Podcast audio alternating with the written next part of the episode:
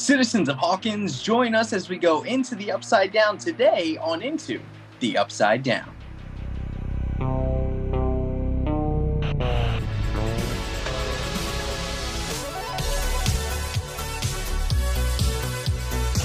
What's going on, Demo Dudes and Demo Dudettes? Welcome back into the Upside Down, the Stranger Things podcast that talks all things Stranger Things. I am your co-host, Damien, and with me as always is my co-host, the executive producer of the new Demogorgon family sitcom, Demo Home Improvement, the great Scott. Yes! Ahoy! Damien, it's great to be back, and I can't wait to see our sitcom come to fruition this year. The entire Demogorgon family, Demo Dogs, and parents sitting on a couch, eating pizza, watching television. It's going to be fantastic. It's it's Flintstones meets Demogorgon meets Family Matters meets Step by Step, and there will be no Patrick Duffy. Unfortunately, he he he we got priced out on his services, but that's okay. That's Season okay. two will kind of morph into like a Full House situation where the demo bats will join them, but they'll be living in, up in the attic. Yeah, so I mean, guys, welcome. Happy twenty twenty-three. We don't, it's March almost. It's March tomorrow, so we don't say Happy New Year anymore, but it has been a long time since we have done a podcast. Um, went through the whole holiday season, uh, went through a World Series loss from the Phillies, a Super Bowl loss from the Eagles, an M L S Cup loss from the Union. So things are looking up in Philadelphia. Um, things are great over here. There's nothing to be worried about. But no matter how many times our sports teams let us down, we always have Stranger Things. Woo! Thank God, Damien. Thank God. And even though we're just, you know, a few short years away, we're counting it down, you and I. And we're going to get there eventually, but we do have hope. There is something, there is a light at the end of the tunnel, and it yes. is Stranger Things five. But in regards to us, I mean, it's been a while. We have been very busy. Uh, Demo Dude Scott is a homeowner now. Congratulations. It is Thank very you, cool. Um, so we both have houses now where we can go into a room and hide and talk about Stranger Things on this podcast. So that's always good instead of annoying uh, our loved ones with our with our theories and speculation. And yeah, uh, crazy stuff, man, but good start to the year for you. And, uh, you know, we're going to be doing a lot of cool stuff with this podcast going forward. Uh, one thing we will be doing, guys, as always, adding to our socials, uh, Into the Upside Down Pod on Instagram and TikTok, into underscore upside down on Twitter, and into the upside down pod at gmail dot com if you guys want to write us a line. And after today's episode, where we talk with Ashley from Ham Radio Media, we're going to actually read a couple emails. Uh, and we will read some theory emails as well during this episode. So if you guys send us a message, a D M, an email, we will definitely read it during our episodes, because um, we appreciate that you guys are listening to us. You're, you know, giving us five-star reviews. You're spreading the word. You're just enjoying the podcast. So we want to make sure that we're acknowledging you guys and saying thank you for all the support as always. Um, we're going to be adding to our social media as well, because we're going to be starting a YouTube channel where we're going to be posting shorts from our episodes. You know, we typically video record these through Zoom. Uh, Scott does a really great job of editing them into one minute shorts. So we're going to be posting some of the stuff on there. That way, in case the Twitter audience, the Instagram audience, the TikTok audience doesn't see it, there's one more way that they can, you know, get tuned into this podcast and learn about it. As we get closer to season five, there's going to be all kinds of things coming out news-wise and stuff like that. Um, but speaking of news, we do know that tomorrow, March first, we're actually going to be getting brand new news on Stranger Things on Stage, which is going to be a musical that is canon to the Stranger Things universe, which I'm really excited about. And it seems like it's going to be like a stopgap in between now and season five. So it's going to be kind of something to get us, you know, bridge that gap from now till then. So, I mean, I'm super excited about that. I, I hope it's like an off Broadway or on Broadway, whatever it is, somewhere that we can go see it in like New York. That would be absolutely awesome. Yes, I would love that, Damien. We need to return to New York at the Stranger Things uh, Superstore and catch this show. I love the uh, little hype video they released, um, kind of showed the Creel house uh, with the attic light turning on. And then towards the end, it kind of uh, was emphasizing the, the zero, zero and the one at the top. So, I mean, is it like an origin story of Henry Creel or the Creel family? Does it involve their house? There's a lot of, lot of opportunity there. And I think it could be really cool. A little bit of a different take on the, uh, on the Stranger Things story. Yeah. Absolutely, man. Um, and, and not even just that on the musical news front, um, but filming news, just updates about season five. What do you got, Scott? Yeah, man. Uh, as we know, we're getting closer and closer to Stranger Things five, even though we may be a couple years away. Um, filming is beginning. Uh, sounds like the rumor yes. is filming will begin in May of twenty twenty-three. So um, it is now March of twenty twenty-three. So we're two short months away from that beginning. Noah Schnapp, who plays Will Byers, uh, put out some some interesting news where he said that the Duffer Brothers had sent him all three of the first scripts for Stranger Things five. So he has episodes one, two, and three. Those scripts are in his hand right now. He said he didn't read them yet, but he has those. So sounds like they're making some progress, and uh, we're going to get filming here pretty shortly. Maybe we'll bump into him down at the uh, UPenn campus, and we can just ask him for like a just a, a hot scoop, a real sneak peek or something. I was thinking we'll meet him, you know, at the Copa Banana, get a burger and a beer. I don't know if he can drink. I don't think he's twenty-one, but we could get a beer. He can have root beer, and we can just, you know, just kind of read through him a little bit, just a peek. There you go. Yeah, it's just, you know, critique. That's all. Just offer a, a fresh set of eyes, if you will. I'm in. Let's do it. Sweet. All right. So uh, that that does it for just the updates about us. And of course, news updates, it's kind of trickling out there bit by bit because we're so far away from season five, but we will grasp onto any straws that we possibly can. But without further ado, today we are going to be talking about the Upside Down. So we're into the Upside Down, and literally that's where we're going today with Ashley from Ham Radio Media. She's a friend of the show. We've been on her podcast before. We're probably going to do more podcasts together in the future because Um, it's always nice just talking to her and swapping theories and ideas and concepts. And today, that's exactly what we're going to do as we discuss the Upside Down. So everything we know about it so far, what our theories are about the Upside Down, where we think it's going to go in season five of Stranger Things and possibly beyond. Without further ado, guys, here we are. It's Scott, it's Damien, and Ashley talking about the Upside Down. Welcome back to Into the Upside Down, where today we are joined by our friend Ashley from Ham Radio Media, and today we're actually talking about the Upside Down. So Ashley uh, has been a listener of ours, and we've been a listener of hers, and uh, we've been friends for a couple months now, and uh, it's really cool to have you on the show with us today talking about the Upside Down and trying to bridge the gap from now until whenever season five comes out. So how have you been? Yeah, I've been good. Uh, thanks for, for having me on the show. I'm happy to be here to uh, represent uh, Ham Radio uh, Podcast and our parent company, Ham Radio Media. And uh, I hope I don't let anyone out there down by uh, what I'm saying. Also, I just want to say now that I'm here in the Upside Down, it's not as scary as I, I once thought it was. It's cold, but I don't know. I don't like it. It makes perfect sense how Will survived because, like, it's no biggie, no big deal. Yeah. You sometimes you just need like a light puffer jacket and, and you know some some good hiding skills, and you'll be okay. Oh yeah, definitely. Hopper and Joyce will be here soon, just in case we need to be safe, folks. Okay, don't worry. And they, I think they have a couple extra hazmat suits too, so we should be good. Safety first. Always. uh, so, yeah, I mean, so we just wanted to talk about um, the Upside Down, because even though we've been through four seasons of Stranger Things, there's still so many things that we don't know about the Upside Down. And of course, that leads to, when you're fans like us, speculation, what it could be, what it might not be, if we're going to ever even find out every single question that we have about the Upside Down. Uh, and I know we all have our own different theories and things like that. So um, just to kind of get started, before we get into our theories and also listener theories, which we got a ton of, which we are super duper thankful for.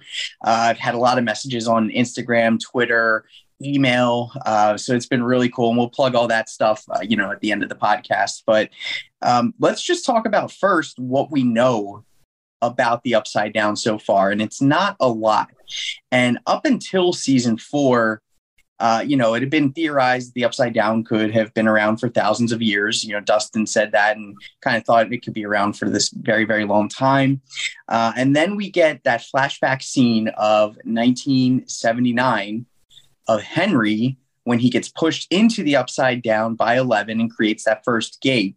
And we just kind of see the Upside Down in nineteen seventy-nine, and it's very desolate.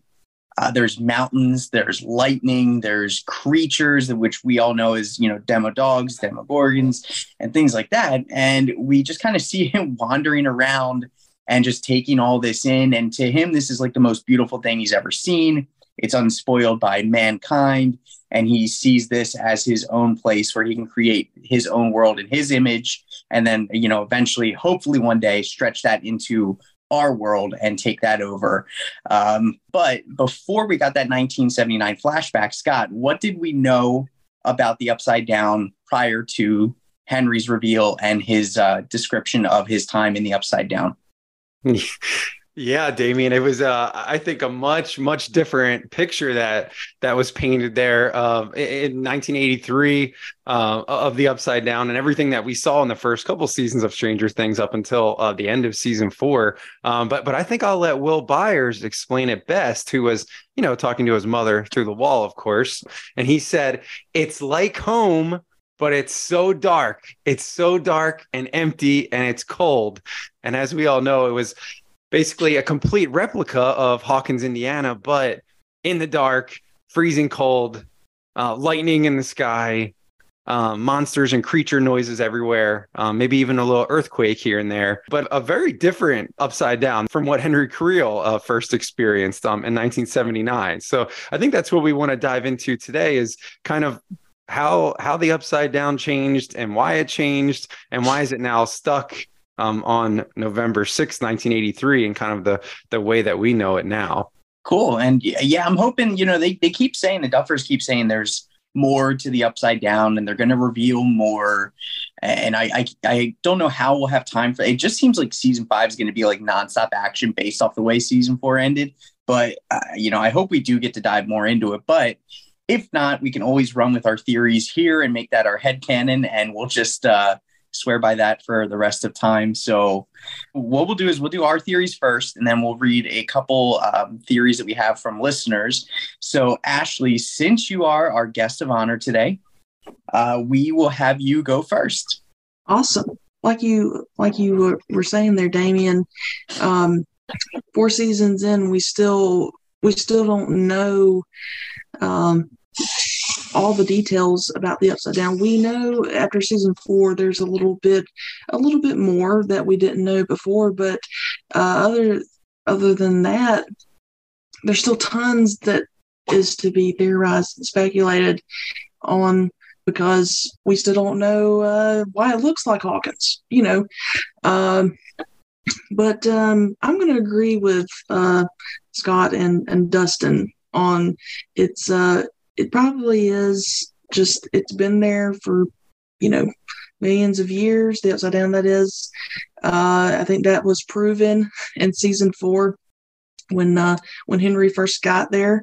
Uh, and it looks very peaceful. It just looks like a wasteland. All you see is like one Demogorgon, and then you have some vines, and it looks like, like one of my friends, um, it said it looks like Mars, like the surface of Mars, you know, and um, yeah, definitely. Like one big, like the biggest thing I noticed when he's in there, when he goes there in nineteen seventy-nine, is it looks like there's like no gravity, if that makes sense, because there's like those rocks stuff. or whatever.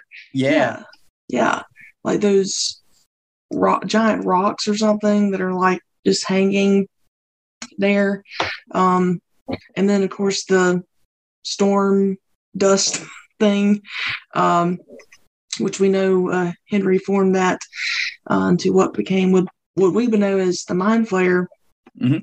Um, so my theory after watching season four is that it's always existed, but until Henry Creel got there, and I think he's the one who formed it into what we know as the Upside Down, because I think if they don't have the massacre at Hawkins Lab happening on September eighth, nineteen seventy-nine, okay, and let's say they they start that, that off at like,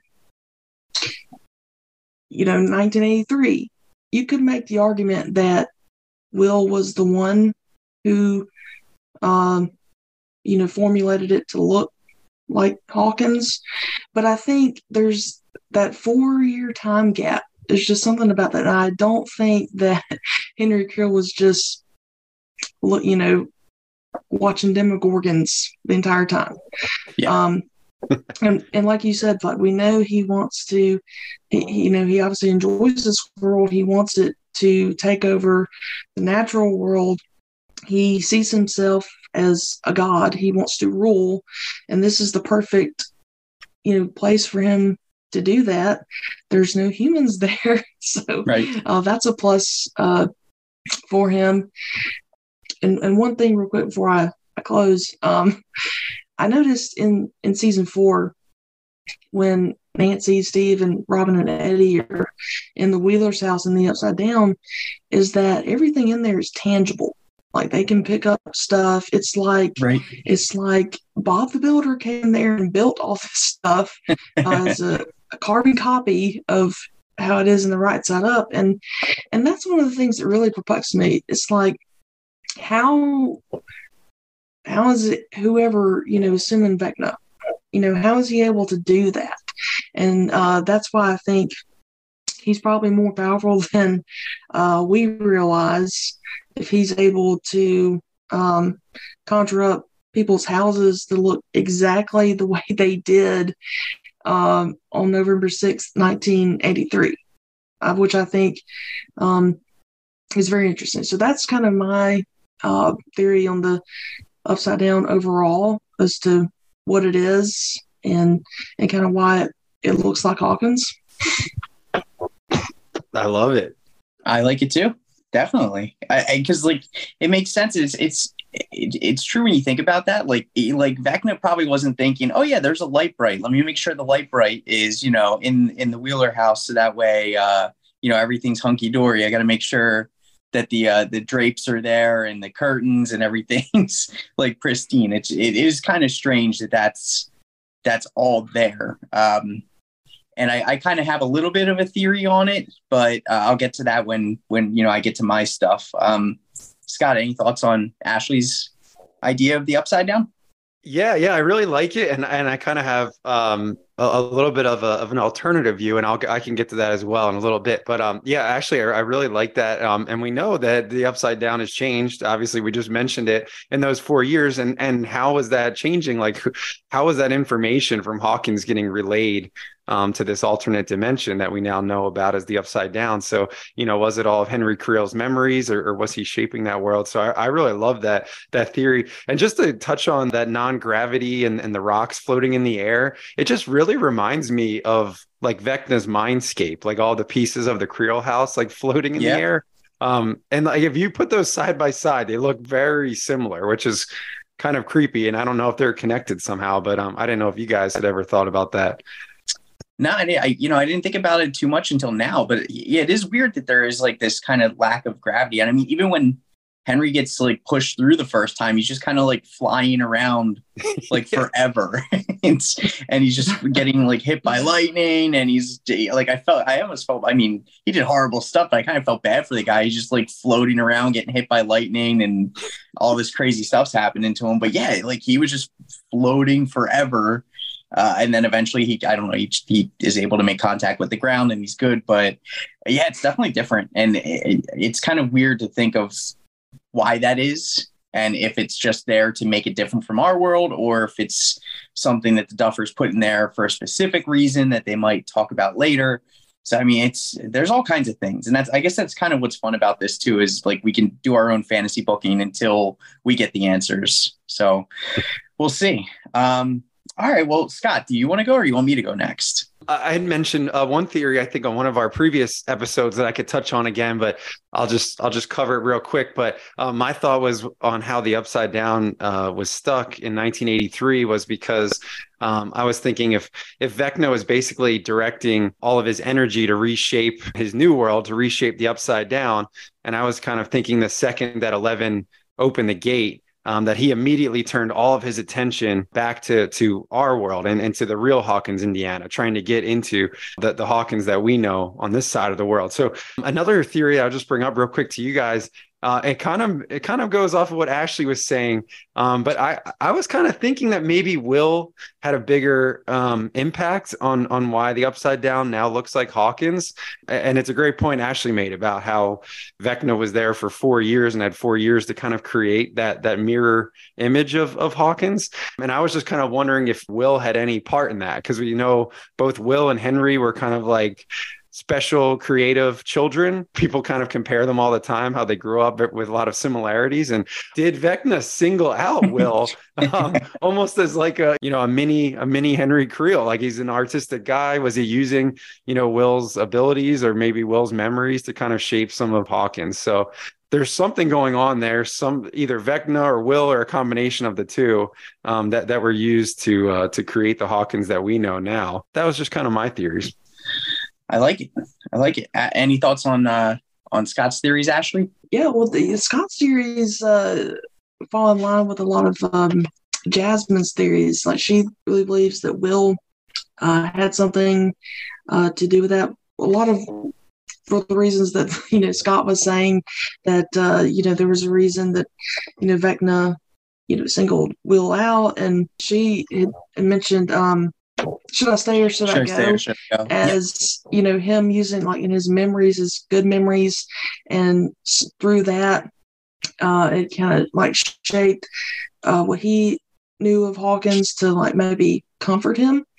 Um, Will talks about how when he first gets there, it, it's just like Hawkins, except it's, it's cold and it's dark. And I always think about that line as, why would he say that if he was the one who made it look like that? You know, I think he would, if he had, you know, if it didn't look like that when he first got in there, and then all of a sudden it did once he was in there, I wouldn't think that he would say it in that way.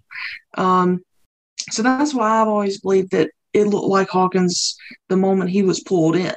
Yeah, it's a great point, Ashley. Yeah, I kind of just wonder, what was Vecna pulling the strings? Was he taking memories or, you know, some of Will's abilities and using those to uh to to craft his own little world in the Upside Down? But yeah, I mean, for me, the Upside Down, like at first, I almost thought it was kind of like some kind of weird like purgatory. Um, I thought it was all like caused by scientific experiments. And um, then I started like thinking about like the Duffers and a lot of their influences. And um, back before they even did Stranger Things, they were campaigning hardcore to actually do an adaptation of It, um, because they're big Stephen King fans. And, you know, back then they weren't as nearly, they weren't household names like they are now. So that got shot down.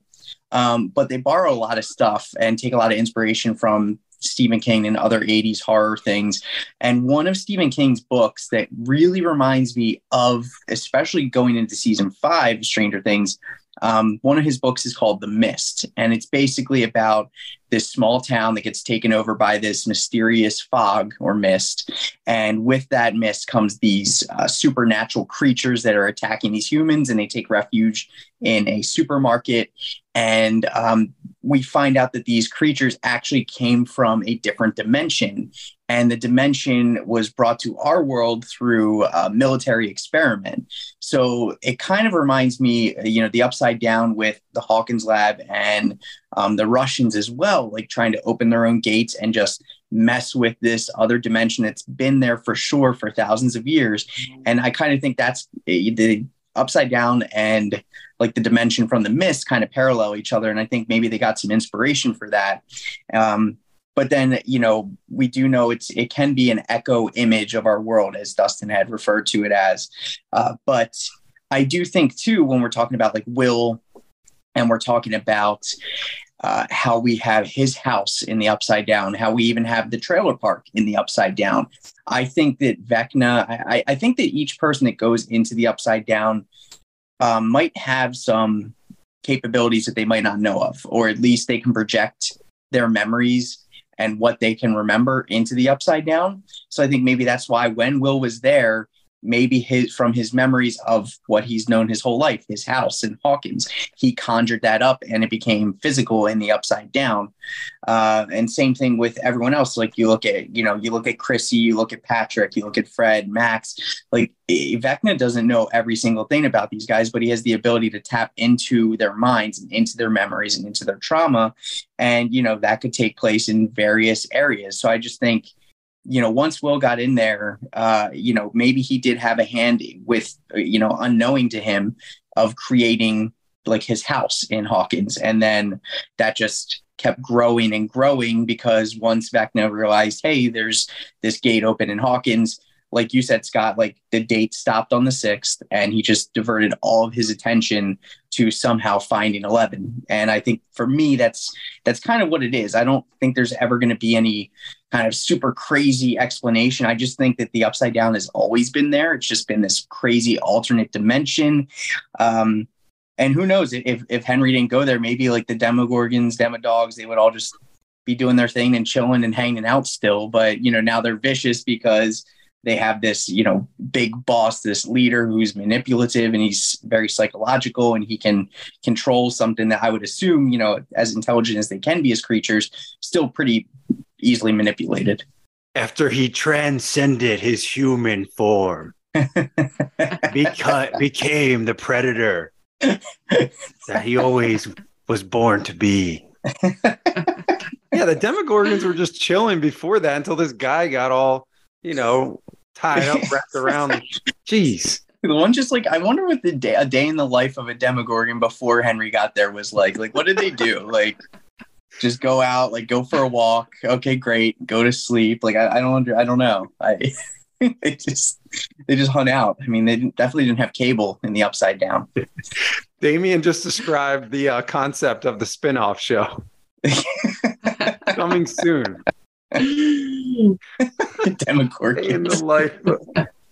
It better be a family sitcom style where there's like a, a dad Demogorgon and he's complaining about working for Henry. Like he comes home with his like his button-up shirt and his tie and his short sleeve shirt and he's like, I can't take it, I'm gonna tell this guy I quit. It'd be like Alf. Yeah, yeah. uh, I, would, I honestly would watch that. That would be amazing. That would just be to humanize the Demogorgons in like such a silly way like that. I'm all on board. I'm just imagining like the whole family sitting on the couch, like the Demo Dogs off to the side with a blanket around them, the mom and dad Demogorgon in the middle. Oh. That would be pretty cool.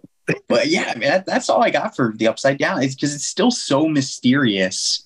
But I, I do feel like it won't be as, like, yeah, there's going to be some kind of crazy reveal behind it. But um, especially now, like I was saying with The Mist, it, it, it's almost mirroring that now because, like, their dimension's coming into our world now. So it's it's just going to be complete chaos, so, which I'm really curious to see how they how they just start season five. Like, is it a mass exodus of Hawkins? Like, because people stayed behind, but are they going to stay once they start realizing that it's not snowing outside? That's like just debris and ash and spores and all this stuff from the Upside Down. Like, it's going to be really interesting to see and and also see how uh, like the government will try and cover that up, because they were just like, oh yeah, it's an earthquake. But now, like, you can't explain creatures with, you know, with petal faces and, you know, dozens of teeth, like just running around eating people. So it's going to be pretty interesting. Yeah, totally agree. And I love to hear Ashley's thoughts, but I love uh, your point, Damien, about others. Like basically every person that gets pulled into the Upside Down maybe is bringing along their memories and, and can project those in, into the Upside Down, or at least Henry maybe can steal their memories and their thoughts and um, their trauma and all those things, which we know he can do. But is he using that to, you know, create his little own personal world from from all that information, which is really cool. And I think probably what happened with, with Will um, earlier in Stranger Things. yeah, you know, like you guys, I'm really interested to see, uh, you know, where they where they go with this in, in season five, because right now I have this this picture in my mind of it just being like all action. You know, they're fighting off Demogorgons or other monsters, what have you, uh, the entire time. And also, I kind of wonder, uh, is Vecna just going to let just the Upside Down and the creatures in it do all his, you know, his work? Uh, or is he right. himself going to actually be playing a role in that? Uh, because yeah, I've seen a lot of theories online of of Will's going to get Vecna'd or, or Hopper's going to get Vecna'd. And I'm like, I don't really think he's they're gonna that's gonna happen in the same ways as in season four, because he only did that because he needed to open gates. Right. Now right. that he's done that, I think he's just gonna be, you know, straight up like KOing people. Um, yes. Yeah. You know, as graphic as that may sound, I I wouldn't put it past him. Like he's he's killed since he was a child. So, but I also. Uh, I wonder, and this is something that also perplexes me about the Upside Down, uh, is it seems like, excluding Russia, it seems like in the U S it's only in in Hawkins, like it, it you know, Will even says like he couldn't, you know, really he couldn't feel the effects until he got back to Hawkins. Right. So that's always kind of perplexed me of, you know, how is it only centric to Hawkins?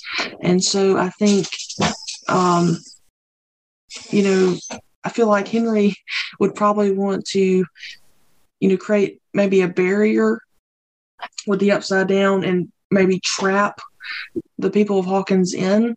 Uh, I don't think he's just going to let them leave if he has anything uh, to do with it, because, you know, he wants he wants to like wipe out humanity. He don't want you to just leave to go somewhere else, you know. Um, right. I hope people get out uh, like now, uh, but they'll probably chalk it up to, you know, a nuclear something. I'm I'm sure. I'm sure it will be something like that, because it's kind of funny when watching season four on the the newscast. The the anchor is in front of the library and he's talking about this earthquake, and you can see black tendrils crawling up uh, the library, and it's like, does no one see this? Uh, Everything's fine over here. No, nothing to see. Move they're along. Just tree trunks. And I, I guess it isn't out of the ordinary for it to, back then to snow in the spring, especially like in Indiana. Like I, I'm not too sure though. Usually it's kind of warmer in like the Midwest. So like I don't, I don't know. It's pretty interesting to me too. But yeah, like everyone's just like snow. But I think everyone was like taken back by that too. But yeah, there's just so many like.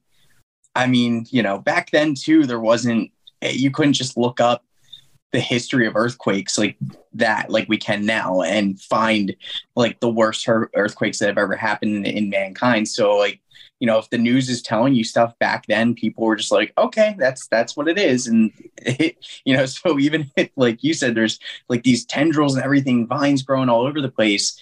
Uh, and people are just gonna be like, oh, I guess that's just the side effects of an earthquake. So, you know, it must have been a really bad one. I guess we'll just stay here and wait it out. The property taxes are definitely going to go down, so we'll just stay put for a little bit here. no, no one's going to want to live there. Houses will be at a premium there. It would be a dime a dozen. Yeah, the Creel House is for sale, folks. Discounted price. Uh, yeah, that's a great point, Ashley. I, I mean, and just thinking too about uh, Vecna and, ha- and what's going to happen uh, right off the bat in season five. I'm almost wondering like if he's still injured. I mean, he's got shot three or four times at close range with a shotgun and was uh, just engulfed in flames for a few minutes. So, uh, and then also fell from a third story uh, of his house. So um, I don't know. I mean, he, he crawled away, Michael Myers, you know, himself and, and vanished. But, um, you know, is he hurting and, and will that slow down this process? That's kind of what I'm thinking going into season five. Yeah.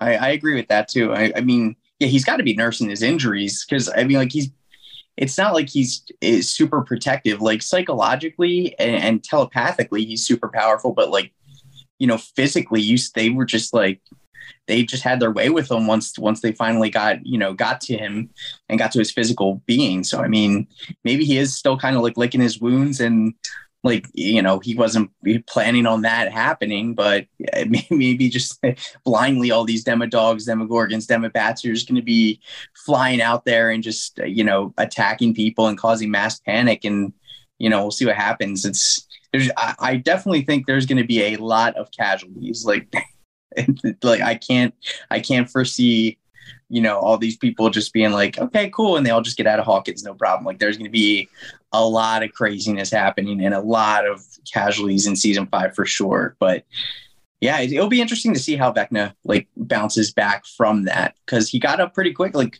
where did he go? Like, you know, I, and I love that. Like, it's like the horror movie trope, like, oh no, the body's not there anymore. What happened? Like Michael Myers falls out of a window and he's gone. Um, But yeah, I'd be curious to see how he bounces back. I'm really interested in that. But either way, he's got he's got his army to just go ahead and do whatever, do his bidding until he's ready to go in for the final blow.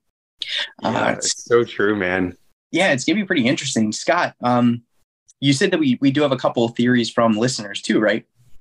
Yeah, yeah, definitely. We had a few uh, of our listeners that wrote in, um, and. and I can read out some of these and you can uh, let me know your feedback. But uh, first yeah. was from Twitter. Uh, one of our friends from the Stranger Still podcast um, at Stranger Still twenty-two. Um, it was Miles that wrote in um, who Ashley's familiar with and, and also our podcast. But so Miles said he had his own wild ideas of why the Upside Down is stuck in nineteen eighty-three. Um, but he said he's come around to Kathleen's theory. Uh, co-host Kathleen, which was the events of November sixth, nineteen eighty-three, untethered the two dimensions from each other and both aged differently from that day forward. Mm. So that's a very interesting theory. I could see that for sure. Yeah, I get everything stopped on a dime. Like that was, and that was a pretty cool reveal in season four that everything was stuck in nineteen eighty-three. Like that's, that's really, really cool to think that. So, I mean, I like that theory a lot. And I hope that they do explain the nineteen eighty-three stuff. Like, I hope that we do get a good, clear explanation of it. But I, I like that theory a lot. I mean, at this point, I'll, I'll take any and all theories and, and just think about them for the next two and a half years until until we're ready to go. oh, yeah, for sure. Definitely. Yeah. Miles also said, he said, interested to hear our thoughts on why the Upside Down looked like Hawkins in the first place. Um, so I'll, I'll continue with my theory that, um, you know, Vecna was using uh, using Will's memories um, and some of Will's abilities to kind of steal those and, and craft uh, his own world in the Upside Down. But I'd love to hear your guys' thoughts. Yeah, I mean, I, I think the same. I, I really do. I think it's memory based. And I think that there's uh, like, it's just all psychological and, it, you know, maybe like maybe he's building a map from everyone's memories once they get pulled into the Upside Down or he interacts with them. And he's just kind of world building for himself. Um, Cause he, you know, he didn't say that he specifically hated Hawkins. He just hated people. So maybe he liked the neighborhood. He's like, this is, a, I like this cul-de-sac. You know what? I'm going to keep that there. There we go. And then just get rid of the people that live there and have a couple demo bats move into the uh, Wheeler house or something. That's true. I mean, geez, he still lived in his own house in the Upside Down. I mean, exactly. Yeah. That was like his favorite place in the world was that attic. So, I mean, for him to even go back there, like, you know, it's pretty, it's pretty interesting. So I, I you know, I, I can't blame him. It's a nice house. Yeah. Nice yeah, creepy so stuff. It's beautiful home. What about you, Ashley? Yeah, you know, he never uh, once talked about how he, when they mo- moved to Hawkins, how that he hated Hawkins or even hated the house specifically. He just talked about, you know, I was always different and, um, you know, people don't understand me and, you know, neither did my family and they did terrible things. But uh, he never really t- talked much about Hawkins specifically or the house because, you know, he's he still lives in it in the Upside Down. Um, But I, I like uh, that theory for Miles. Um, you know, I don't, I, just, I don't really, uh, you know, completely understand a lot of the time and space um, yeah. stuff of like sci-fi in general. Um, but I can see that happening. You know, as you know, a rip between time and space. I think it's a lot like what Brenner was saying in season four about, you know, he's been chipping away, uh, you know, at the barrier between the both worlds. And I think if when Eleven first sends Henry into the Upside Down, you know, that tear, you know, or the gate, you know, it's kind of small. And then you look at the one in season one, um, when she opened it again, uh, it was, it's huge, you know. So I think, whether it was Henry himself doing it or just because it been it had been uh, opened and then opened again by Eleven, um, it had time to, um, you know, there was a weakening element between the barriers, the barriers between the worlds, and I think maybe um, I think it's like time either leaked out from the original gate or leaked in from Hawkins into the Upside Down. I don't really know right now uh, which one, but I've also seen the theory on Reddit that um, perhaps Henry, even though he he couldn't um, open gates himself, uh, perhaps maybe he could still see um, what was happening, you know, you know, telekinetically, what was happening in Hawkins, even though he was trapped in the Upside Down. Uh, and that's how he knew, you know, how to uh, create everything. Uh, but I, I really like, um, I really like that theory from, from Miles. Yeah, definitely. I agree. I, I, we, we definitely know the Upside Down's decaying. So if, if those timelines were, were uh, untethered, you know, maybe that's why it's so cold and dark and decaying, because it's just kind of stuck in time. Um, love that theory. Um, we also had another one um, that came in from Twitter. It was at Scatterbrain U K. So uh, one of our friends from the United Kingdom across the pond uh, chimed in, and they said uh, the reason why the Upside Down is stuck in time is because when Elle sent Henry through the gate, Um, Henry was on the other side trying to pull his way uh, back uh, into into our world. So they think when the gate cracked all the way across the lab and continued through season two all over across Hawkins, um, it was basically because Henry was trying to keep the gate open, you know, as much as he could. Um, and during that confrontation, the barrier between the worlds broke and blurred, creating the layer of Hawkins um, in the Upside Down. So, so those worlds kind of came together Uh, at that time. So that's a great theory as well. Um, then they continued and they said, is there something worse than Vecna and his army of monsters in there that could perhaps be touched in a spinoff and other Stranger Things projects? So yeah, is there something worse than Vecna and, and his army of monsters? Um, yes, there is. The Thessal Hydra. Come on. Will, Will did a big old painting of it. Come on. I think that's definitely, yeah, that it's definitely, that's coming for sure. I think Vecna is like the, you know, Dustin was like, oh, he's the five-star general. Like, he's the guy. He's the top dog. But uh, there might be other stuff up Vecna's sleeve that he has that he hasn't quite unleashed yet.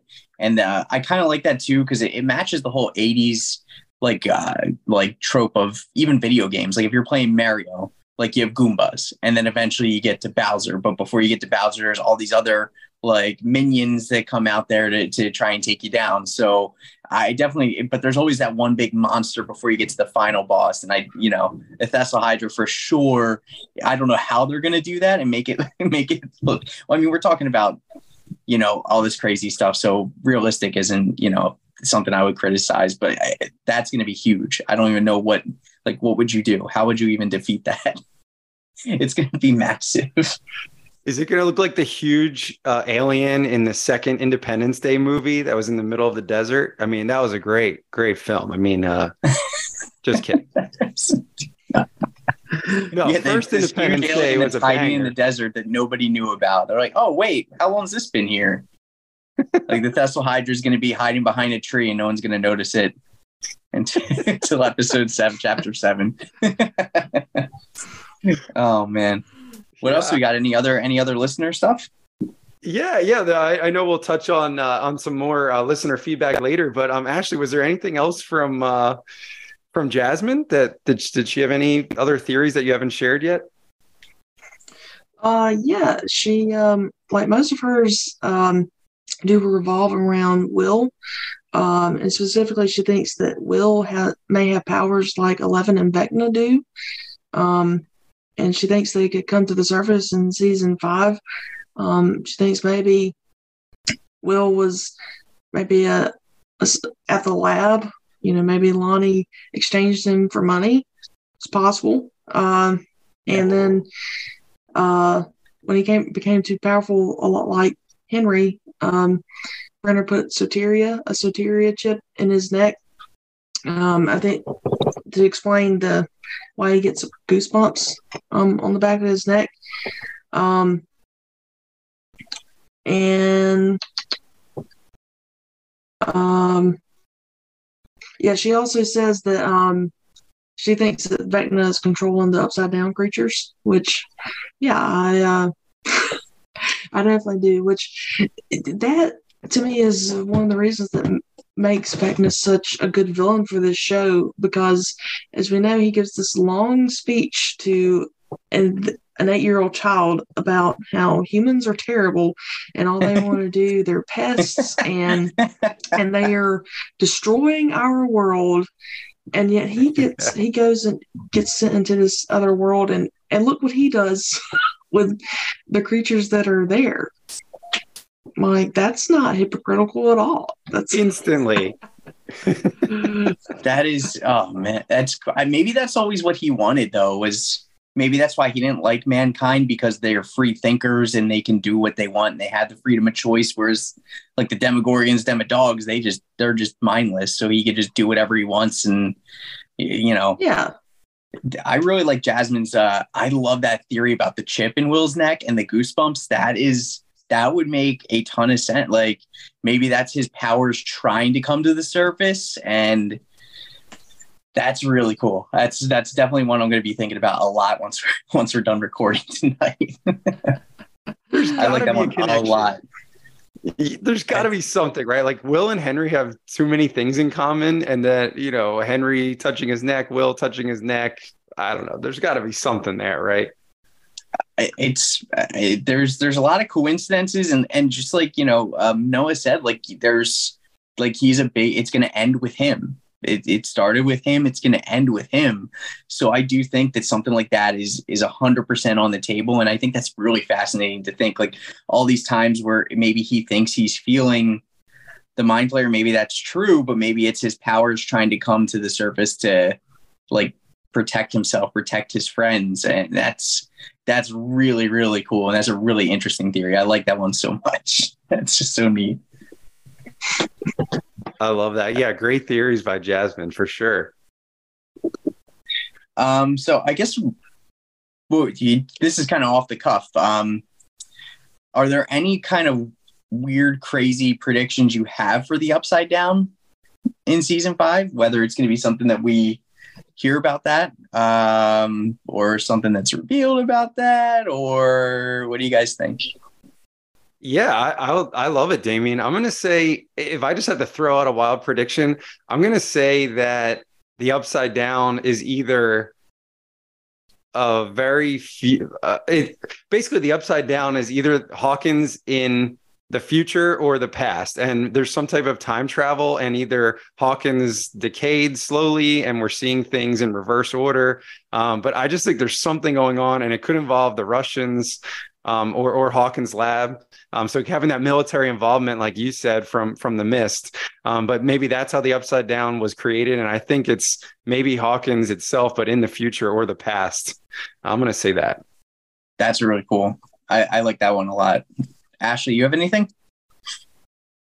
Yeah, basically everything that Scott said. Um, I, I've heard that Uh, time travel is a possibility. Um, back to the fu- Back to the Future style. Um, but I would say, I think a lot of it actually, there's something about that clock uh, that was in the Creel House, but and the one that was in the Upside Down, because after uh, Vecna got the fourth kill, and then the gates, the rift started, you know, opening. Um, Nancy, Steve, and Robin all turned around because they heard the clock start like spinning, and I I want to say it was spinning clockwise, uh, but I I can't remember. Uh, but it was like spinning. So, uh, I think I think there's a lot there uh, to do with the clock. I think I think what's going to happen with the Upside Down is going to be something a lot like uh, with the the trailers for season four. You know, with the clock, um, you know, breaking in the same pattern as the riffs. I think it's going to be something that was literally right under our noses the entire time, and we just never, um, you know, thought too much about it. Um, but I definitely like Scott's uh, theories of, um, you know, it's either it's Hawkins in the future or Hawkins in the past. Now, yeah, how they're going to establish all that, how they're going to um, get rid of the Upside Down, I have honestly have no idea, other than the the big alternative would be them going all the way back to before any of this ever happened, which mm-hmm. would just, that would be terrifying. Like I, I would hate that. Uh, that would be worse than them dying. Like, like for them to, or it was all a dream. All that? That would be horrible too. Yeah. Yeah, we definitely don't want the dream. I, yeah. No, I, I agree with that. I agree with both of you guys on that. There's got it. There is, they keep saying time travel, and I don't think it's just going to be to catch up with the actors because they're aging out of like their on-screen ages. Um, but then like, Ashley, you might not like this, uh, but I do think like the Upside Down is still going to be around when season five is done. But I just think that Eleven is going to do something where she goes back in time to like, go back to when she pushed Henry in there, and instead she just flat out kills him, and like there's no knowledge of this other dimension ever, anything else, and like, you know, it's like a tragic ending because then like all these events don't happen, but then it's kind of good because all these people don't die possibly, and it reverses all this stuff. So I think the Upside Down is still going to be around, but I think everything's just going to be completely sealed off, and like we've You know, we've had that like false hope, right? Where season two, like she closes the gate. We're like, okay, great. And then you see the Mind Flayer like lurking over the school dance, like getting ready to, you know, follow and, uh, you know, pr- plan their next move. So I'm, um, I do think the Upside Down will still be around once everything's all said and done with season five. And then um, I would like to see like at the end of Happy Gilmore, when Happy gets his grandmom's house back, and like he looks up in the sky and he sees like Chubbs and the alligator waving. But I want it to be like a Demogorgon, Missus Driscoll, and Benny just like waving down at the kids, like, "Hey, we're all good. Don't worry about it." From the Upside Down, the Demogorgon swaps in with the alligator. Yeah, the Demogorgon instead of the alligator. Oh my God! Remember that I... Demogorgon that took your son? Well, I got his arm. Oh! That's just my stupid fantasy booking when I think about silly stuff and like Benny and, and Missus Driscoll, like characters that I love, that I have way like I'm just way too attached to for some reason. Bring back Missus Driscoll. I, I think too, Damien, you're right, and I, I love what you just said, and it, it almost. And instead of Happy Gilmore, on a serious note, it kind of made me think of how The Dark Knight Rises ended. Like if if maybe if if Eleven can prevent everything from happening, and then, you know, you see them in, in current day, and I don't know, it could be, you know, Eleven sitting at a table or something, and you think, oh, she never met Mike, you know, like she just kind of lived out her life, but without all this crazy stuff. And then maybe like, you know, the camera pans and Mike's like sitting there with her or something. Like it's still, they still met each other somehow. They still meet. Like And, yeah, yeah, and I think that would be cool because then, like, it's an open ending. You kind of get, like, a happy ending from it. Um, and then, I yeah, I think that would be pretty interesting. And then you just kind of undo, like, I know that, like, the character deaths are, like, pretty important, though. Like, I mean, Bob's death was huge. And, um, you know, Billy's death was huge. But I think it would almost be sadder if you undid the, that stuff just from, like, the perspective of, like, Eleven had somewhat of a normal life. And now, like, she just doesn't know anybody and no one knows anybody. And just, like, all this stuff that they went through is just completely gone. So that would be pretty crazy. But I, it, somehow, some way, they're going to factor in time travel that's not just like a time jump to like a couple years down the road. They, they just have to do something like that, especially like you said, Ashley, with the use of clocks. Uh, like, I mean, geez, they had like two two guys standing like what twenty-four hours by a clock, uh, and yeah, they were just like walking around and taking notes in like Hollywood. So like, there's got to be something like they wouldn't just do that to be like, oh yeah, this is the clock that Henry saw and like was in his house and it's in his like dreamscape area. So there's got to be more to it, and there's, like you said, it's probably something that we will never think of, and then it's gonna they're gonna do it. And we're gonna be like, really? Like I couldn't have thought, and we won't be mad, but. Just like, why couldn't we have thought of that sooner? Yeah, it's just something really simple, probably, when it's all said and done. Yeah, it's all oh. great stuff. Um, what what else we got next? So I think we got some possibly some rapid fire questions. I've been bad with that. I actually did not prepare any, but I'm going to try and think of some really quick. That's okay. I, I could just throw out some rapid fire. I mean, Ashley, how we usually kind of do these is like we throw out some questions. It's kind of like a yes or no answer type thing. And if you want to give yep. maybe just a really brief description, uh, you know, that's cool too. Um, but I can throw out a few, Damien. Uh, I I wanted to ask you guys, number one, is the Upside Down somehow tied to the Chernobyl disaster in the eighties? Yes or no? Hmm. Ashley, I'll let you go first. Yes, but they'd have to do time travel to go back and explain that. Okay. Because yes. it happens in, in April of nineteen eighty-six. Right. Which is about a month after events of season four. Um, I have heard the theory that uh, the Upside Down is a, nu- a nuclear fallout. Uh, that's potential. I agree. I mean, yeah, they, and that, that could explain a lot of the decay and... You know, they could just be like, hey, it's radio. Like, that's how they get people to not go near Hawkins. Even they could just say it's a result of that, or like it, there's there's a ton of possibilities with that. And I think that like eighty-six and around that specific time in eighty-six and the fact that we're dealing with Russians, like if they didn't acknowledge something with Chernobyl, I would think that would kind of be a missed opportunity. And who's who's to say like maybe the Upside Down doesn't bleed into Russia.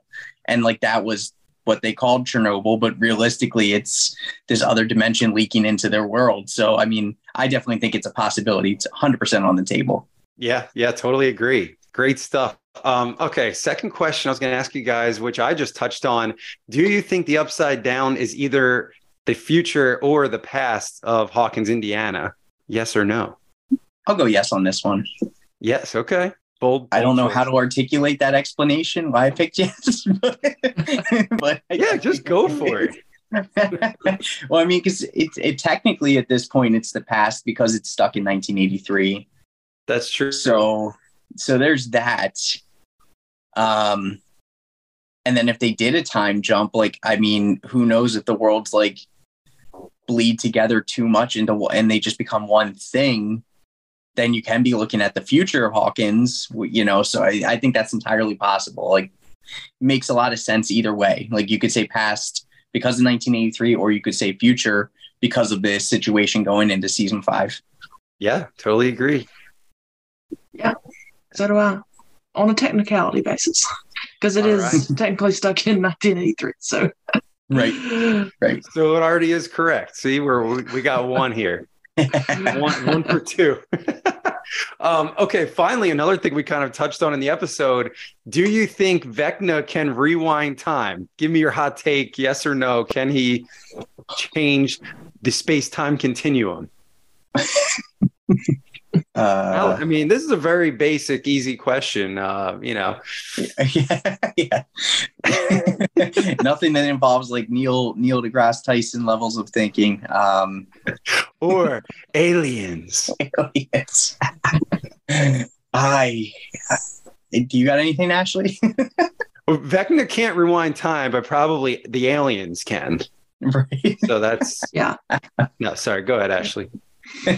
I'm going to say yes, but only because in episode seven, when um, he's showing Nancy everything that happened at the house, and we see him in front of that clock, you know, literally, you know, controlling the hands of that clock. Um, so that's why I'm going to say yes. Um, I'm just going to have to see more, though, of him actually doing that in season five. Um, for it to really be like set in stone. Um, but yes, I do. Okay. Awesome. Now how, I have no idea, but right, right. Yeah. uh, uh, you know, I'll probably go, I think I would go yes for this in season five. Because if he had the ability to pry, like there has to be like a, a caveat to it. And I think because there were no gates opened, like or his full access to our world wasn't quite there until the end of season four. Um, I think that he might have had that ability, but he was only limited to the Upside Down um, because he couldn't, he, there wasn't a breach into our world. But now that he's in our world, it could be possible because like if he could do that, in the Upside Down, like, wouldn't he just go back to nineteen seventy-nine? As much as he loves the Upside Down, like, ultimately he wanted revenge on Eleven. So wouldn't he go back and then just, like, take her out and boom, he just goes about his business. So I, I would say I would say yes for the future um, with that caveat. Yeah, very good point, Damien. It's, it's not just as simple as him uh, jumping in a DeLorean and gunning it to eighty-eight miles per hour in our world. He he could do that in the Upside Down, but we're not sure about about Hawkins, yeah. Indiana in our world. And and one thing I would just like to say real quick, because I forgot, I was going to mention this earlier, but I forgot. But, um, you know, one of the things I actually thought was going to happen in season four was what I thought his, the whole, his whole M O Uh, for wanting to open gates was so that he could get to the right side up. Like I thought he wanted to leave the Upside Down, and that's why he he needed an open gate uh, to be able to do that, so that he could eventually just go around killing people. That's what I th- that's what I thought um, he was going to do. And actually, in in the trailer for the final two episodes, we see him uh, descending the staircase of the Creel House. I thought, well, I was like, wow, he actually got free, but obviously we know that didn't happen. Um, and we know uh, what his plans really were. But um, yeah, so it's it's all very interesting. It's like he really enjoys being the king of the Upside Down, um, yeah. Which I think is very sad. It's like, you know, yeah, that this earth has its problems, no doubt. Uh, people are not perfect, but uh, I personally think it beats the, the heck out of living in the Upside Down. There's no food. I mean, there's no Chick-fil-A down there. Right. What are you going to do? There's, yeah, that is a good question, too. Like, from, from a realistic standpoint, like, he's still technically human. I mean, like, now he's, like, supernatural, but, like, doesn't he get hungry? Or like, does he sleep? Like, does she just like, you like, you know, hook up to like his his Vine yes. U S Bs every night and just like recharge his batteries or something? His Vine U S B. Yeah, does his phone? Does he have service? Like, can he put in a call for some Surfer Boy pizza to be delivered? It's, it's, that's what Vecna's real problem is. I don't think I don't think Chick-fil-A was around yet at that point, so he didn't know the, the greatness of Chick-fil-A and how good a ten-piece nugget with a large waffle fry and the Doctor Pepper is. So if he would just stuck around a little bit longer, he might change his thoughts on humanity. Who knows? It's so true. But it's, that's pretty interesting too. I, yeah, I like it. Yeah, great stuff, guys. This is a lot of fun. I just had one uh, really quick question, you know, for yeah. you guys. Um, why do you think there's no water in the Upside Down? Hmm. That's, that's probably that's a big mystery.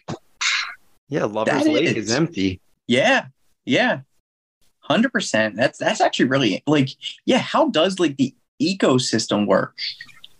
Uh, and, like, the food the food chain of, like, how do you survive? How does, like, a demo, Demogorgon survive, or a Demo Dog, or a Demo Bat? Like, do they not need sustenance? Um, because they do eat people. Like, you saw the Demo Dogs, like, go into town. Like, they just completely demolish Bob and, like, tons of other people in Hawkins Lab. So, I mean... Uh, you know, where does that animalistic nature come from? Is that just to attack, or is that to survive? Or, you know, that's pretty interesting. I didn't even think about that. Is there's no water? Yeah, that's, probably because there's completely crazy. Because there's no gravity. Maybe all the water's just uh, you know, floating up in the air. They got to They got to like fly up there and take a little sip. Just float on up. Come on. That's yeah, that's really that is a really cool point. I didn't even think about that, to be honest with you. There's so see like once again we just talked for like an hour about the Upside Down, and we still have other questions that we just can't get answered. The more answers we find raises more questions. Just when we thought we had the answers, Ashley changed the question. Oh my goodness. All right, well, yeah. Cool. I mean, I guess, uh, I guess, you know, if that's all we got, and we we were questioned out, we were theoried out. Yeah, I guess what we'll do then is we'll, we'll just say once again, thank you, Ashley, for joining us. I know we we did a podcast together a couple months ago, and we definitely got to do another one again soon, um, either here in the Upside Down or, you know, with with Ham Radio. Um, so, you know, we love talking about this stuff, and and like I always say with Scott, this kind of gets us through.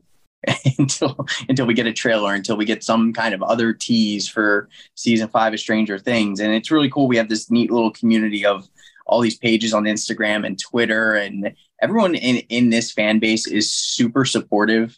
Um, everyone's super nice. And it's, it, I love like the cross pollination of people like hopping on other people's podcasts, talking theories, like going through all this stuff that we love. And it's just really cool that we're part of like this big group, this big group of friends and family that all love Stranger Things. So, I mean, thank you again for coming on the show with us. We'll definitely have you back on as we are ramping up for season five and beyond.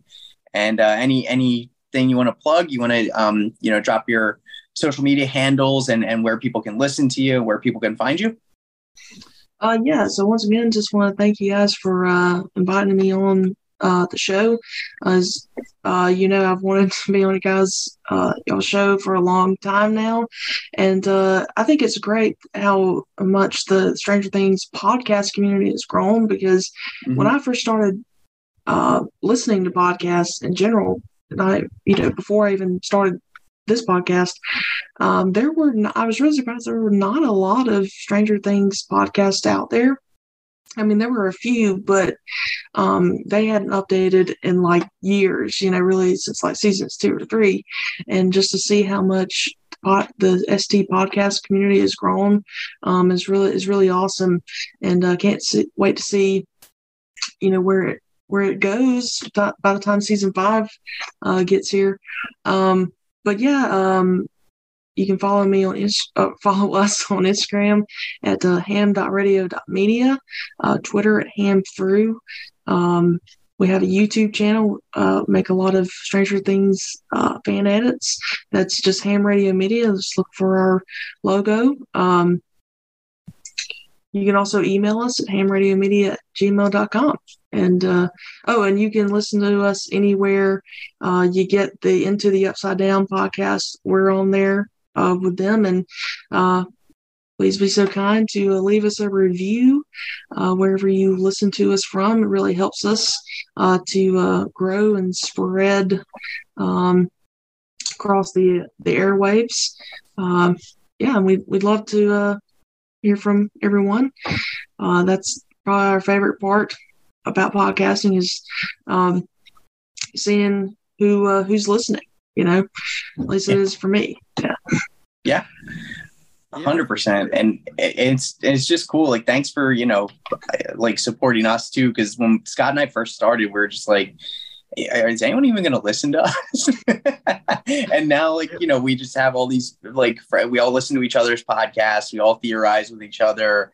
And it's just, it's really cool to be a part of this community. It's a lot of fun. And I'm glad that we decided to make the leap. And it, it is kind of crazy, too, because when we started thinking about doing a Stranger Things podcast, like, I looked up the same thing. I'm like, these people haven't updated their podcast in like three years. I'm like, what's going on here?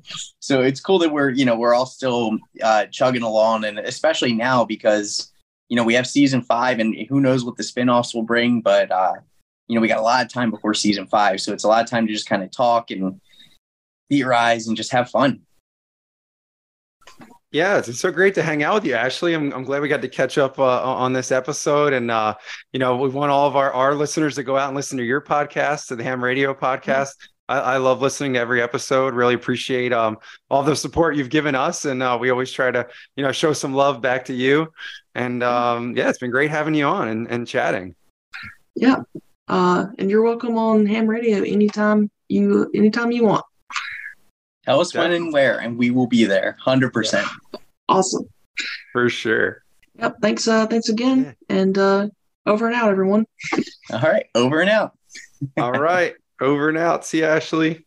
All right, so we hope you guys enjoyed our conversation with Ashley from Ham Media Radio, talking about all things Upside Down, lots of cool theories. Uh, really great back and forth, and lots of we came. I think I came away from that with more questions than answers, which is good because hopefully we get those answers once season five comes around. Um, but once again, Ashley, thank you so much for the support. Thanks for coming on the show. We really appreciate it, and we're uh, we're very lucky to have you on the show today. So now we are getting to the end of the episode, but before we do that, we just want to thank you guys for listening to us, and we have a couple reviews and some D Ms and some emails, which is really great and kind of blew us away because we throw all this stuff out there and we're like, yeah, maybe someone will send something, but we got a lot of stuff, and uh, we definitely want to make sure we're giving everybody credit for reaching out to us and supporting the podcast. So um, Scott, do you want to kick it off with the reviews, and then uh, we can go back and forth with our messages that we received from listeners? Yeah, definitely. I just wanted to, to say thank you to some of the people that reached out to us um, and, and left us a review on Apple Podcasts. Um, one was all the way back in November. I think we missed it, but it was from Tubcat underscore. And they said, hey, yo, I love listening to other Stranger Things fans talk about one of the best shows ever. I agreed with both of you on your top three scariest moments. Um, Will's exorcism was definitely one of my top three scary moments. My dad actually signed me up for a mailing list to be uh, an extra for season five. He has a friend that has been extras on many shows. Um, they don't really know how it works, but they hope to make it in. So yeah, Tubcat, hope you make it in for Stranger Things five. I'm sure they'll be uh, casting very soon for extras. Um, and we also had another uh, write-in on Apple Podcasts that just said, love it. Uh, love the season five episode one predictions. And it says, I love Stranger Things, and I agree with your Avengers Endgame idea. So, ooh. Damien, I think that was your theory, and you're getting most a big likely. Yeah, that's definitely me. That is me combining all my nerddom into one uh, one gigantic thing. So, thank you for that. I appreciate it. That is very cool. Um, so, of course, guys, thank you for those reviews. If you are listening to us, we are on Spotify and we're on Apple Podcasts. Definitely, you know, give us a like, uh, leave a five-star review. That's going to help us reach more people and keep growing this community of Stranger Things fans. Uh, now let's get into some messages. So we did have uh, Demo Dude Jeremy message us on Instagram, and he said that he recently just watched Stranger Things for the first time, which I wish I could go back to that feeling of watching it for the first time. Like, just my mind was just no. blown, especially season four and all those things, mind blown. Um, one theory that he said he has, and he wanted to run it by us, is that there's only one Demogorgon, and kind of like Vecna, he's a general of sorts and possibly the leader of the Demo Dogs. Um, so this is an interesting one, because I think a lot of us just think that, and once again, thanks, thanks, Jeremy. We really appreciate you reaching out. Um, A lot of people think that Demo Dogs, uh, you know, the next step in evolution is Demogorgon, but we keep only seeing one Demogorgon You know what I mean? So like we see, like, like you were saying um, a little bit ago off air, Scott, like we see one in Russia. We see one when Henry goes to the Upside Down in nineteen seventy-nine. And then we just see the one, you know, from season one. So, I mean, it's pretty interesting to think that, you know, maybe there is, maybe there is one that's kind of like the, the super Demogorgon uh, that Vecna entrusts to maybe communicate with the Demo Dogs. Cause I mean, what's the language like in the Upside Down? What's the communication like in the Upside Down? So I think that's definitely fascinating. And I, you know, it would be cool to see like one that, you know, just that one Demogorgon is maybe like the, the super Demogorgon of sorts. And maybe the Demo Dogs do evolve into that Demogorgon, but it's a lesser version. And that's the general of them. So I think that's a really cool theory. And we really appreciate you writing us uh, about that. And hopefully we get an answer in season five. I think that would be pretty neat to see because, you know, it's interesting to think like Vecna is Uh, very smart and very intelligent, but c- can he communicate with these things? Like, how does that work? So that would be yeah. something that makes a ton of sense. If you have one Demogorgon that maybe is a higher level of intelligence that Vecna could work with to lead the rest of them. Yeah, totally agree. And, and I, I think Jeremy could be right. Um, I, I think that might be spot on. We've never seen more than one Demogorgon at the same time. We've seen plenty of Demodogs together, but if you remember when when uh, Mary was frying all the Demo Dogs, uh, Vecna was was feeling it. He was shaking. He was screaming out loud. But right. right after that, when Hopper chopped the Demogorgon's head off, he looked pissed. Like Vecna mm-hmm. was like mouth open, like, you know, violently, like, you know, yelling at them. You know, it just seemed a little more upset than than usual. So uh, maybe he is the leader, and maybe that was his like right hand right hand man. You know, kind of general right below him. That makes a ton of sense. And I, you know what, I'm going to have to go back and watch that now and pay attention to that. Cause that's, that just adds more fuel to, to the fire for sure. Yeah. Yeah, definitely. So I'm going to say, I'm going to say that's right. What, what, what else do we got? Uh, let's see. So um, once again, our, our friend Jarema or Jarema, I'm sorry, not sure how to pronounce it, but, uh, but Jarema wrote in on Spotify once again and said, "Hi, Scott and Damien, you will see me writing in a lot on your podcast. So expect me on every episode you make." Nice. Uh, so we're looking forward to that. We know we've read reviews uh, before. Um, they said uh, Will might have some powers. So, so a theory about Will having powers. And then they said, Eddie may be dead, but we might see flashbacks through Dusty Bun. Um, so oh, I could totally see that happening. one hundred percent. Um, I think we mentioned that before. Yeah, that we'd love to see Eddie again. And will it be um, through Dustin, kind of some of those memories of the two? Um, but yeah, I, I agree. I think so. We, everyone knows, if you've listened to this podcast, my stance on Eddie, that he's unequivocally alive.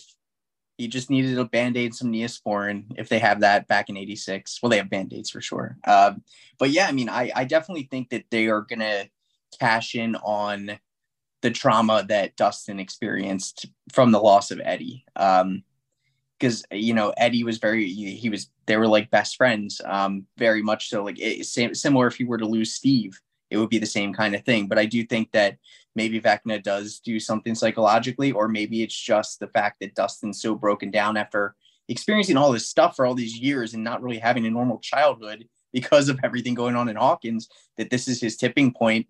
And he, you know, maybe is reliving moments with Eddie, or even has visions of Eddie blaming him for his death and making him feel guilty about what happened to him. So one hundred percent agree on that. And I definitely think Will has some sort of powers.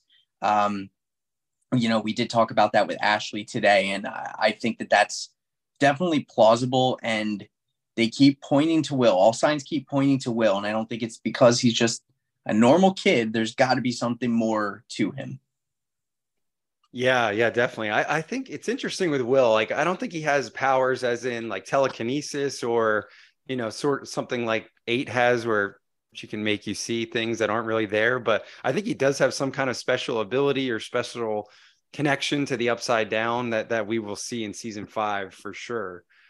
Uh, so thank you, uh, Jarema, for, for writing it on Spotify. Absolutely. Thank you so much.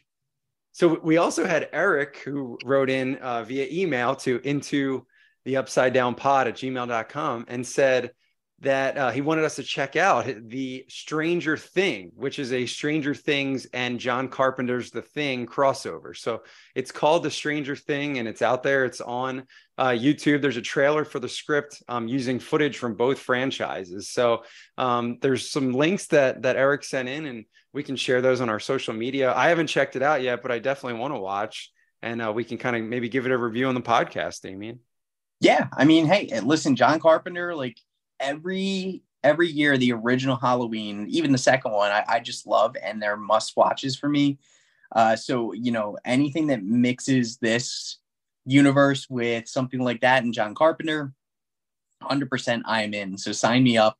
Uh, we will share those links on our socials if you guys want to check it out. We're definitely going to check it out, and um, you know, definitely share your thoughts on that too, because it's it's pretty cool. It's it's nice that um, with Stranger Things, there's so many creative fans in the fan base. Um, and that's just, you know, one of them. Perfect example. Yeah, for sure. For sure. Yeah, definitely want to check that out. And uh, we'll let everybody know what we think. Um, then we had another email. Um, I saw a lot of our, our podcasts, our, a lot of our friends uh, in the Stranger Things podcast world were also mentioned on, on this. Uh, but Damien, we were officially named Uh, in the top twenty-one best Stranger Things podcasts to listen to in twenty twenty-two. Baby. Boom. Look at that. Look at that. Did, did it say where we placed? Where we, we were probably twenty-one. So I think we were in twenty-first place. Uh, but, so th- uh, I'm going to say this was from Hirovji, and I don't know if these were in any particular order, but it looks like Into the Upside Down was, out of twenty-one, number twenty. Hey, hey, we're new. We'll take it. We'll take it. That's pretty cool. Hey, just to be mentioned, man, like, like I always say on this, we never, I never thought we were going to, like, you know, have any kind of traction with it. I thought it was just going to be like a passion project. It's fun for us. And, you know, we're just doing great with views, doing great with just getting to know people within the community and building friendships. So, I mean, that's awesome. And to be mentioned in that list, I mean, to think that there's that many Stranger Things podcasts out there too, is pretty crazy, but to be mentioned amongst them, that's awesome. I'll take it. Yeah. I mean, such a, such a huge honor. And a lot of the people um, that we listen to and, and talk about on the show were on here as well. So congratulations to everybody that was listed on there, and, and thank you for the email. Um, He is the co-owner of Fiction Horizon. So check out fiction horizon dot com, and they have the list of best Stranger Things podcasts. You might find something else that you want to listen to as well. Very cool. Um, very then cool. We had, last but certainly not least, our demo dude, Todd Rogers, has written in on Instagram. He's written in on email, Facebook groups. Um, Todd, thank you so much for all the support. I, I wrote Todd an email back today and just said thank you in all caps, because he has some really cool things. He sent us in some photos that maybe yep. Damien can talk about, but um, I'll just read some of the emails he sent in real quick. Um, sure. Todd said, great podcast in all caps. Uh, you guys have so much enthusiasm and energy. Oh, thank you, Todd. Uh, I am pumped up with energy right now on some caffeine from fake Mountain Dew right now with zero calorie soda I'm drinking. Um, hey, that works. We do have enthusiasm and energy. Uh, he said, plus awesome knowledge of the show. Um, he has a prediction, though. He said, what if Hopper sacrifices himself to save Eleven and the others at the end when fighting Vecna? Um, hope to be a guest sometime on the show if possible. You guys rock. And I was a teen in the eighties, and they nailed it all. Uh, so, cool. Yeah, awesome email. That was the first email from Todd, so we can touch on that. But, um, yeah, I would hate to see Hopper sacrificing himself, but I think there will be someone sacrificing himself. I'm going to say Will, but I would hate to see Hopper as well. I mean, you can't, who do you pick to sacrifice? Uh, I don't know if it's going to be multiple or if it's just going to be one big, like, crucial blow. Um, I mean, Hopper makes sense a little. I, like, Will makes the most sense to me. Hopper does make sense, you know, to try and maybe sacrifice himself to give Elle a normal life. Finally, like finally, finally, no, uh, you know, no skeletons in the closet, nothing coming back to get her. She could just live her life. Um, I mean, but she did, you know, as far as she knew, lost, she did lose him once. Um, so I don't know, like, you know, that was devastating enough. So she lost him for real this time, uh, and like witnesses it.